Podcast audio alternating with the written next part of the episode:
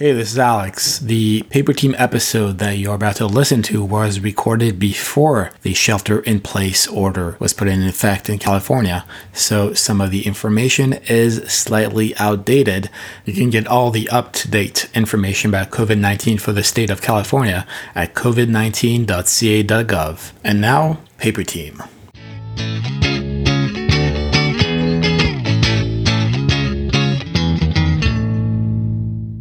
Welcome to Paper Team, a podcast about television writing and becoming a T V writer. I'm Alex Friedman, a k a. T V Calling. And I'm Nick Watson on Twitter at underscore N J Watson. And on this month's Paper Scraps, we'll be talking about episodic versus serialization, actor schedules, fellowship specs, and T V business news impacted by the coronavirus and the N B A negotiations. We will see.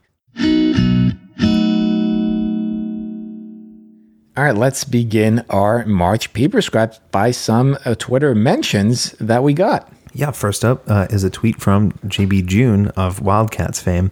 Uh, and he said, uh, thanks for the shout out on this week's Paper Team episode, T V Calling and N J Watson. I'm flattered to hear that I'm fantastic. I think this is, we're going to end up in a, like a loop here where we shout him out for him shouting us out. And then he shouts us out again. And he just wants airtime. It's okay. Inception, uh, the shout out. But he also said, the mixer was a blast. Thanks for hosting. I met some great people and some entertaining conversations. Can't wait for the next one. Well, that's awesome. Thank you so much for shouting us about our shout outs. And then uh, probably in the in the April and uh, in June uh, Paper Scraps will have uh, that loop that we keep wanting to have. Exactly. Nauseam. And as we said the other day, we are hoping to do more of those mixers in the future, maybe even twice a year. So stay tuned for that. Mm-hmm. And we also got a shout out from uh, Elisa Rivas, who when someone, um, I think it was Maggie Garol, tweeted about asking creatives, professional writers, directors, producers, what are your favorite industry related podcasts? Please share below. Elisa kindly said, Paper Team Podcast. These two are fantastic hosts. Shout out to N J Watson and T V Calling. Well, thank you so much, Elisa, for being not just a listener, but also a Patreon supporter. Yeah, we really appreciate that. So thank you again.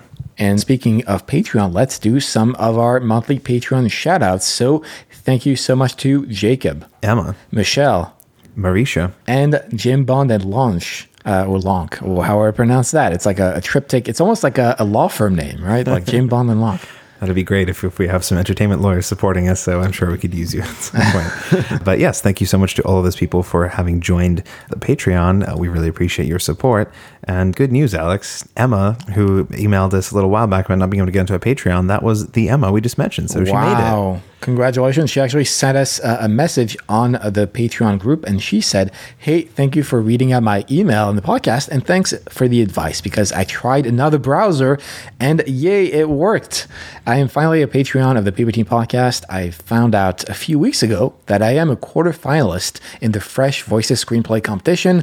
I entered a spec script for Grace and Frankie called The Party. I have also written a couple pilots of my own, and now finally becoming a Patreon means I can send in samples in the hope that you might read a teaser slash uh, some pages and give me much needed feedback. I am based in New Zealand, but the plan is to move to L A sometime this year. Thanks again for such a great podcast. Your interviews and advice have been invaluable to me in my journey to becoming a successful scriptwriter, or at least making a decent living out of it.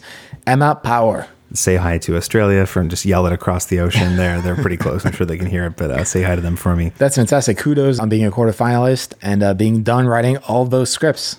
Yeah, that's a, it's a big accomplishment. And that's cool that your script is in the running for the Fresh Voices screenplay competition. Funnily enough, that was actually the first writing competition I won when I started submitting my stuff way back in twenty fifteen or twenty sixteen. So uh, good luck with that. Right, so you're saying in five years, Emma is going to be in your seat?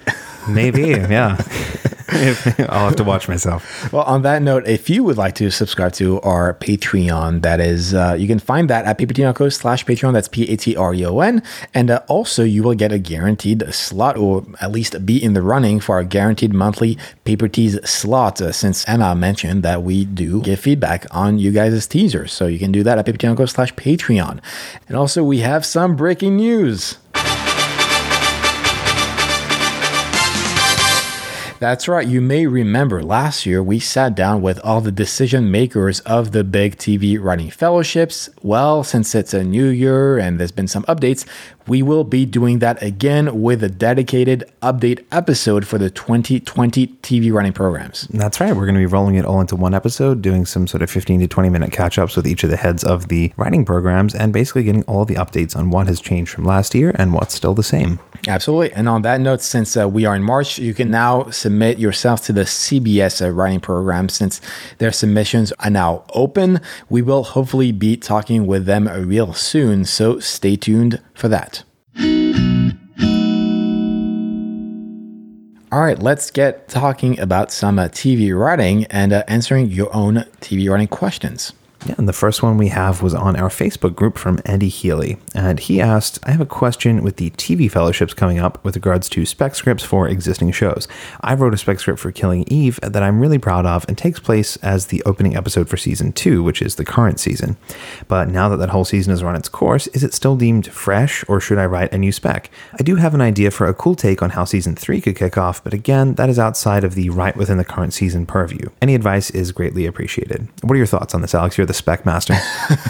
I'm definitely not the spec master. I mean, that is actually a really interesting question because on some level, if you are writing a, an opening episode of a season, it could be somewhat evergreen in the context of because it's a new season, it's a new theme, you're introducing new characters. Uh, my mind always goes back to Dexter, which every year in this premiere would introduce the sort of like the season villain or the season theme.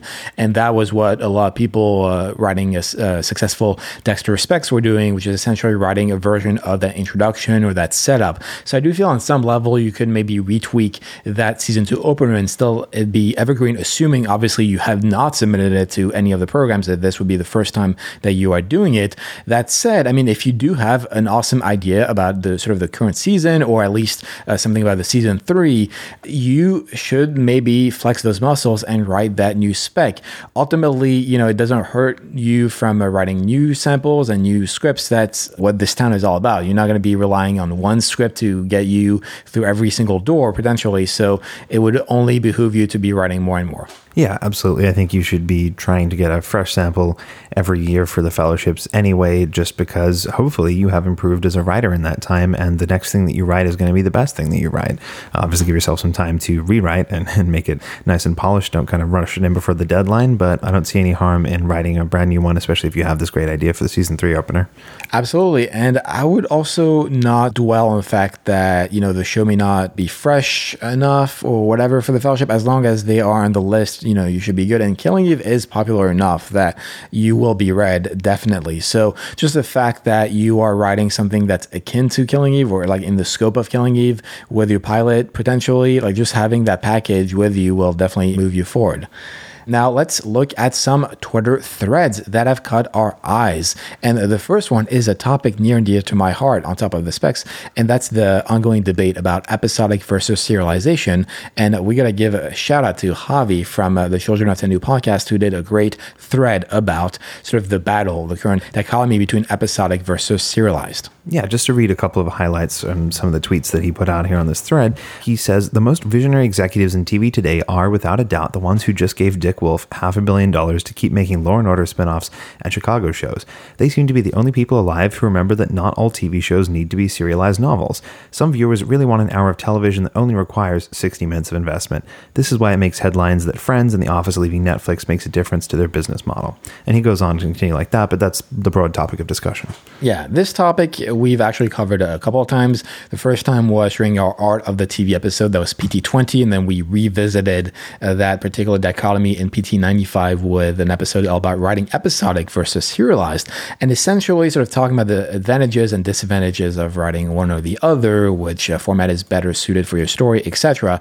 Personally, I've also been on the record saying that I love sort of the blended format of having a macro uh, serialized storytelling while still telling a complete story within an episode. I often cite the example of The Leftovers, especially the second season, which really did an amazing job at blending that ongoing narrative arc. They were introducing a mystery at the top of the season and answered it at the end of the season and had that serialized element throughout those uh, ten episodes, but still maintained that character focus that something like Lost introduced and even Watchmen all all those three are obviously Damon Lindelof shows, but nonetheless, I feel like he's one of the better players currently on T V to really flex his muscles and really lean into the format of both episodic but also serialized. Absolutely. This is a topic that I'm also really passionate about and that I happen to agree completely with Javi on here is that, you know, I feel like uh, this episodic storytelling is a little bit of a lost art. It used to be all that was on T V, and then we've swung so hard in the other direction towards heavy serialization, you know, like he says in his later tweets,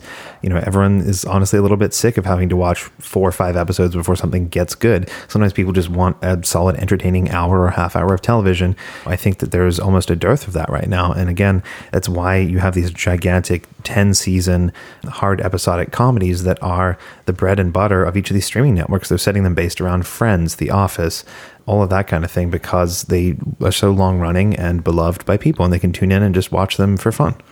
Yeah, and also Javi says uh, television is very flexible. That flexibility was ignored for too long a time in the name of the safe and homogenous, and there's room for a lot more now. And that's uh, very accurate and on point to what's going on, where, I mean, because the pendulum has swung to the other direction, now we have those long narratives that are basically, you know, every episode is a chapter in a book, and you can't really pick up a book and just read chapter ten without really having read the chapters uh, one through nine. Personally, I am continuously lost, or often lost, when I have to digest ten, twenty, fifty hours of this ongoing narrative, as opposed to something that I could just sit down and relax after a long day of work and just watch a couple episodes without reminding me, oh wait, what's that baggage of like that those fifty episodes of storytelling that happened before that. Not to say serialization is bad, uh, it has its pros and cons, but I just feel like now the pendulum has swung to the other direction so much that it's all sort of part of this chapter narrative, where it's all a book, or it's all this like ongoing narrative, without really focusing on the idea that this is a T V show, right? So you have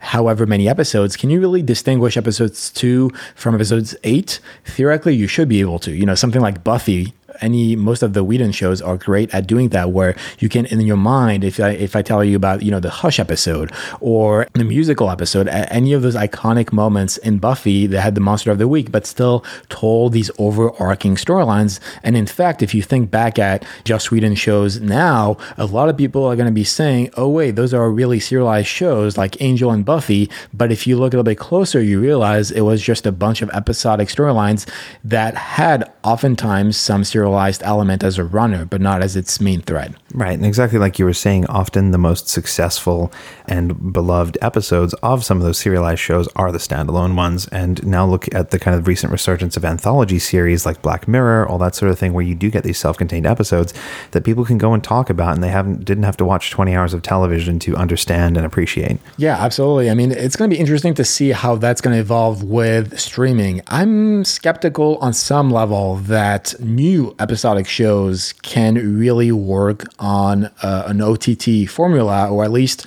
something that can build the traction of your network procedural. You know, if you look at every single successful episodic-ish show that's on Netflix or Hulu or Amazon or whatever, those are all things from the past. They're not brand new content that were created just for that O T T.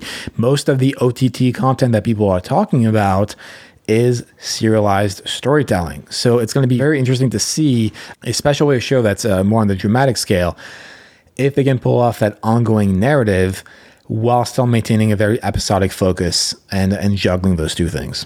Another Twitter thread that's kind of generated some buzz and discussion that we wanted to cover was the one by Jeff Lieber, who's a longtime T V writer, mostly for drama. And he was basically talking about uh, scheduling of actors, how many episodes they are in in a season, and whether that does or does not reflect the audience appreciation of that fact. You know, oh, we cut your favorite actor out of the whole show.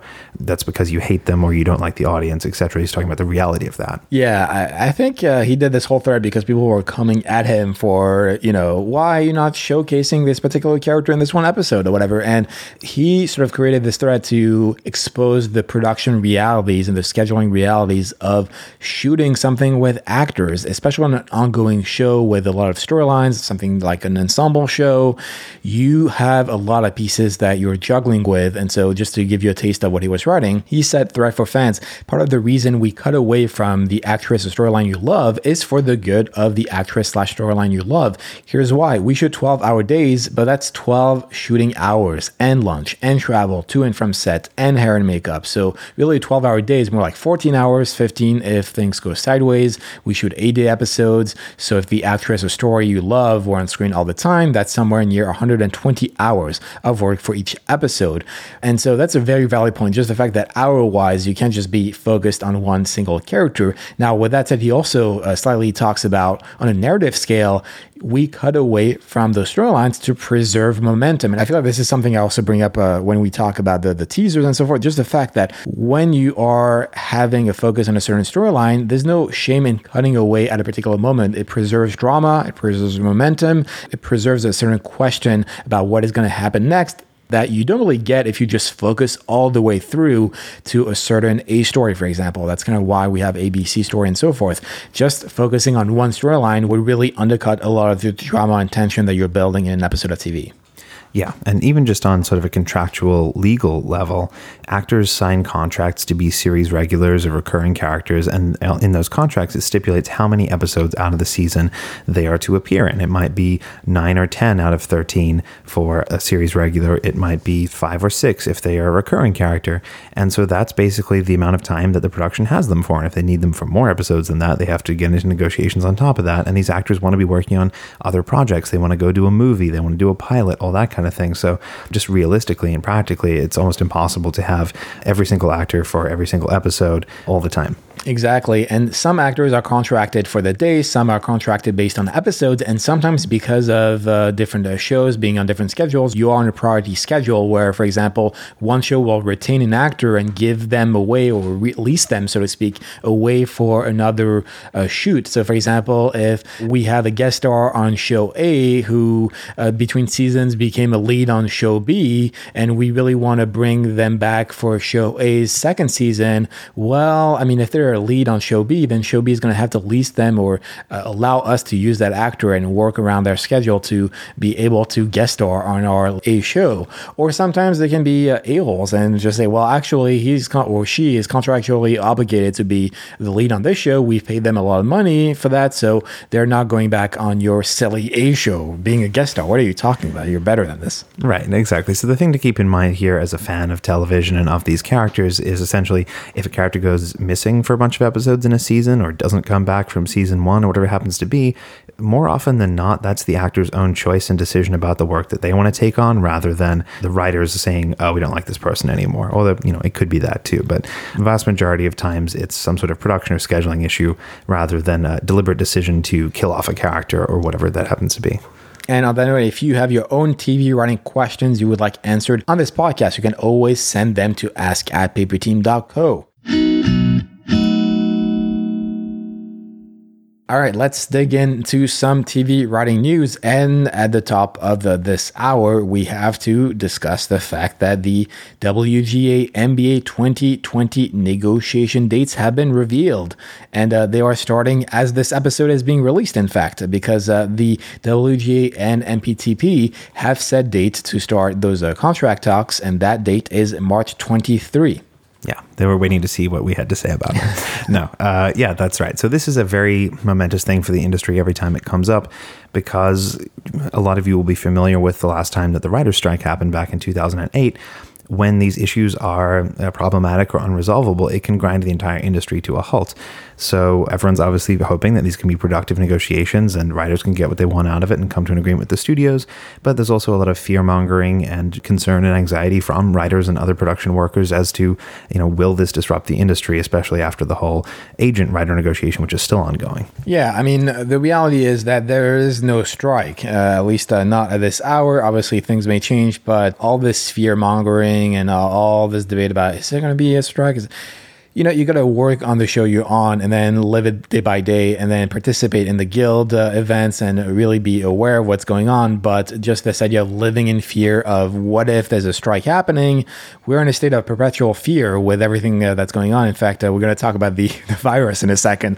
But just overall, I feel like personally, there's no need to panic or think about those things, as opposed to just supporting the union that we voted on very recently. So that's even more testament to the fact that these people are in the right place and, and doing the right things. In fact, you can look at the pattern of demands that the W G A, both the East and West, have released online, and you can see clearly that the things that they want to tackle are mostly improvements in uh, residuals and improvements in protection uh, of uh, riders and so forth. So those are things we should all be fighting for anyway. So I don't see the harm in supporting them. Absolutely. It seems like a pretty standard set of negotiations this year. They just want the usual improvements to healthcare, to payment.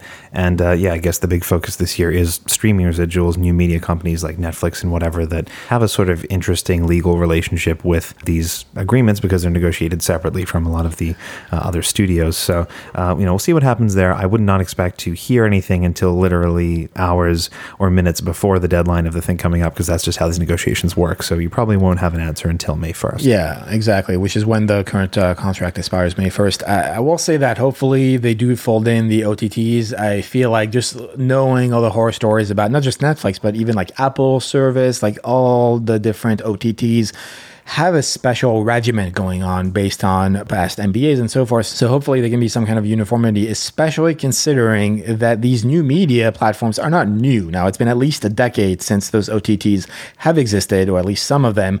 There's just no reason why it's sort of like this like two-way, two-measures thing where it's like, oh, actually, because you're an O T T and you're not a linear channel, you're going to be dealt with uh, very differently based on this thing or that thing.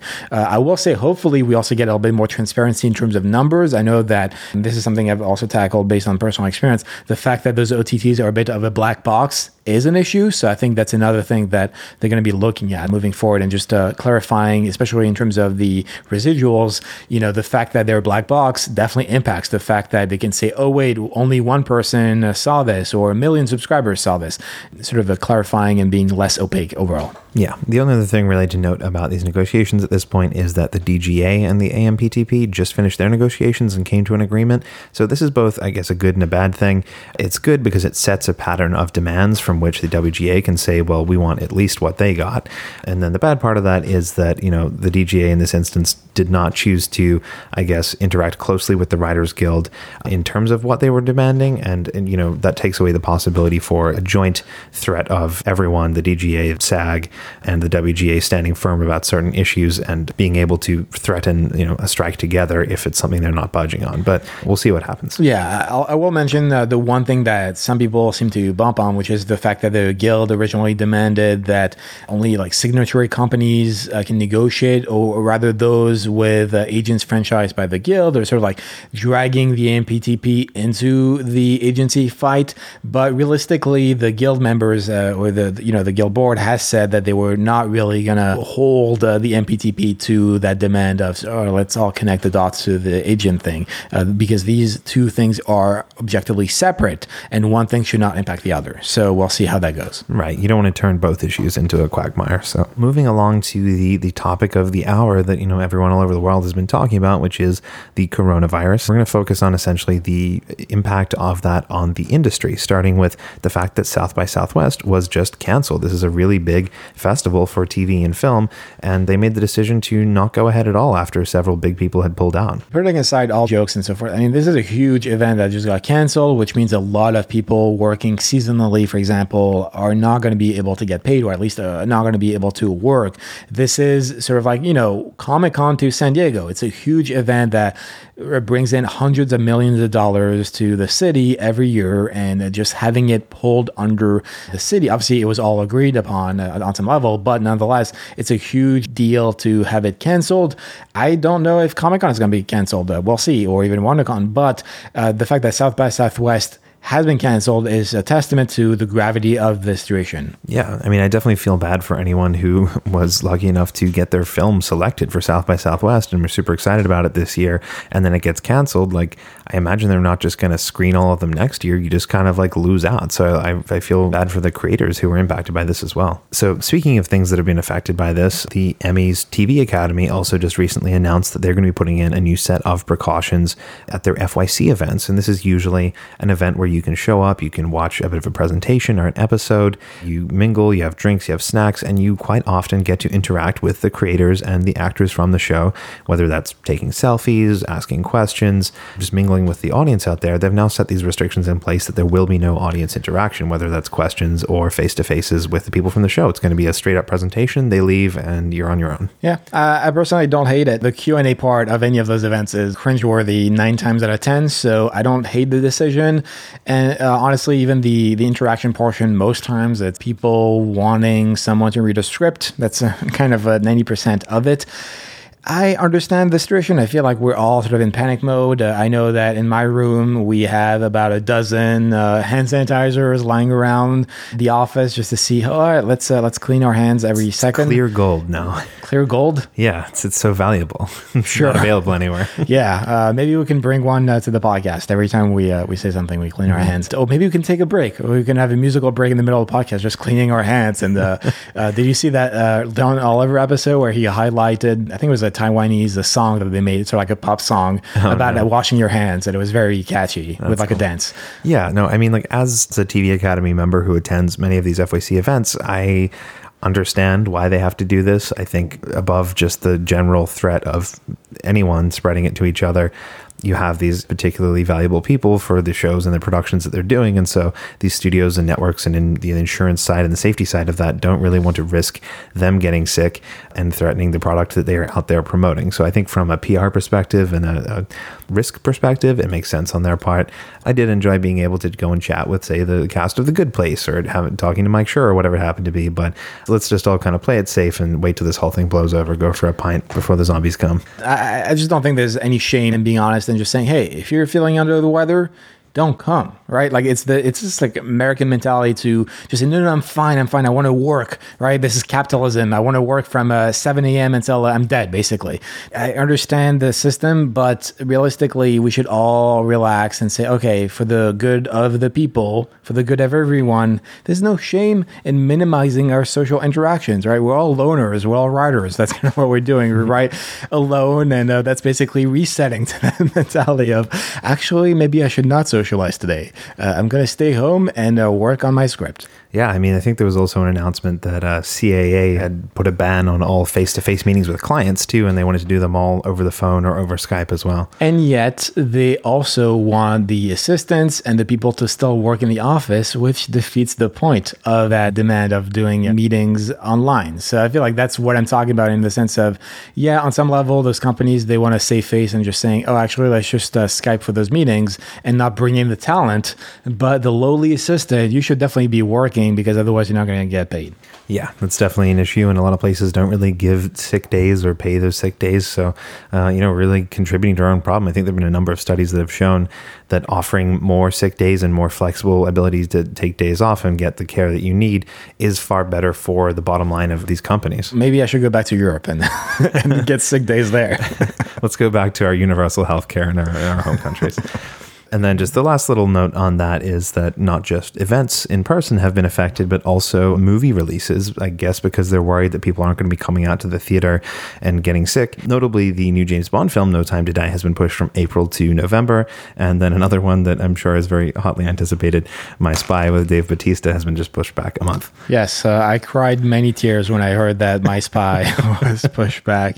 Uh, I, I am excited for the James Bond, so uh, I'm kind of sad to see that. However, realistically, it's been a long time, if not ever, that James Bond movies have not been released in November or thereabouts. So the fact that it was initially in April is more so because of all the production issues that that movie has faced, which pushed it to April initially instead of November of last year. So the fact that it's now back to November really doesn't influence, uh, you know, my thing of the movie. Just it's kind of like a natural release. It's kind of like a Star Wars uh, outside of uh, December. That's just the way it is. is. Yeah. I also just don't get the strategy of this. It's like, oh, we want to save our movie for later because of the coronavirus. Well, the coronavirus isn't going to be magically cured in a couple of months. They're saying it's going to take a year to year and a half to get vaccines. Dude, stop spoiling the coronavirus. Okay. I've been, I, I need to live through the events. Yeah. First. But I, what I'm saying is I think it's going to get worse in the short term. And, you know, eventually it will start to kind of, you know, be controlled once they put the right measures into place. So